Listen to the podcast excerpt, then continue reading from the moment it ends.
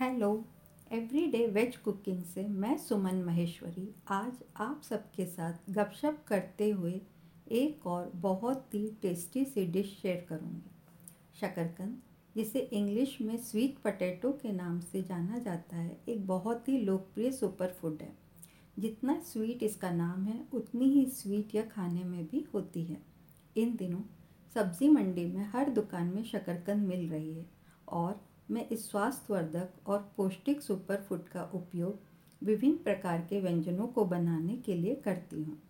आज मैं लोकप्रिय उत्तर भारतीय व्यंजन शकरकंदी की खीर की रेसिपी शेयर कर रही हूँ, जो एक परफेक्ट व्रत की मिठाई है। खीर बनाने के लिए बहुत कम सामग्री की आवश्यकता होती है।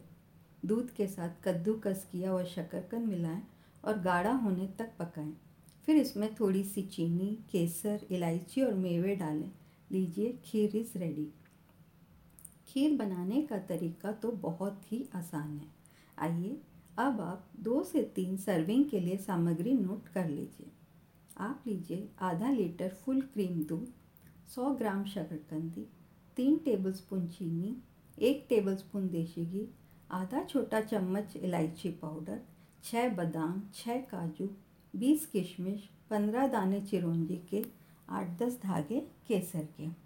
आइए अब बनाने का तरीका नोट करिए। कच्चे शकरकंद को छीलकर कद्दूकस कर लें।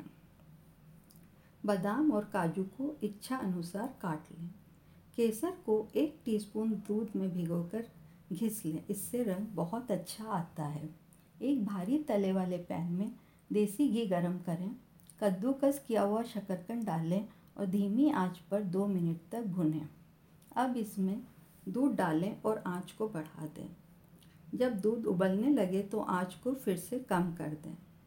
बीच बीच में खीर को चलाते रहें और तब तक पकाएं जब तक खीर गाढ़ी ना हो जाए। अब चीनी, चिरौंजी, इलायची पाउडर और केसर डालें।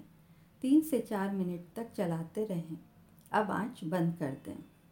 शकरकंदी की खीर को सर्विंग बाउल में ट्रांसफ़र करें और काजू, किशमिश और बादाम से गार्निश करें।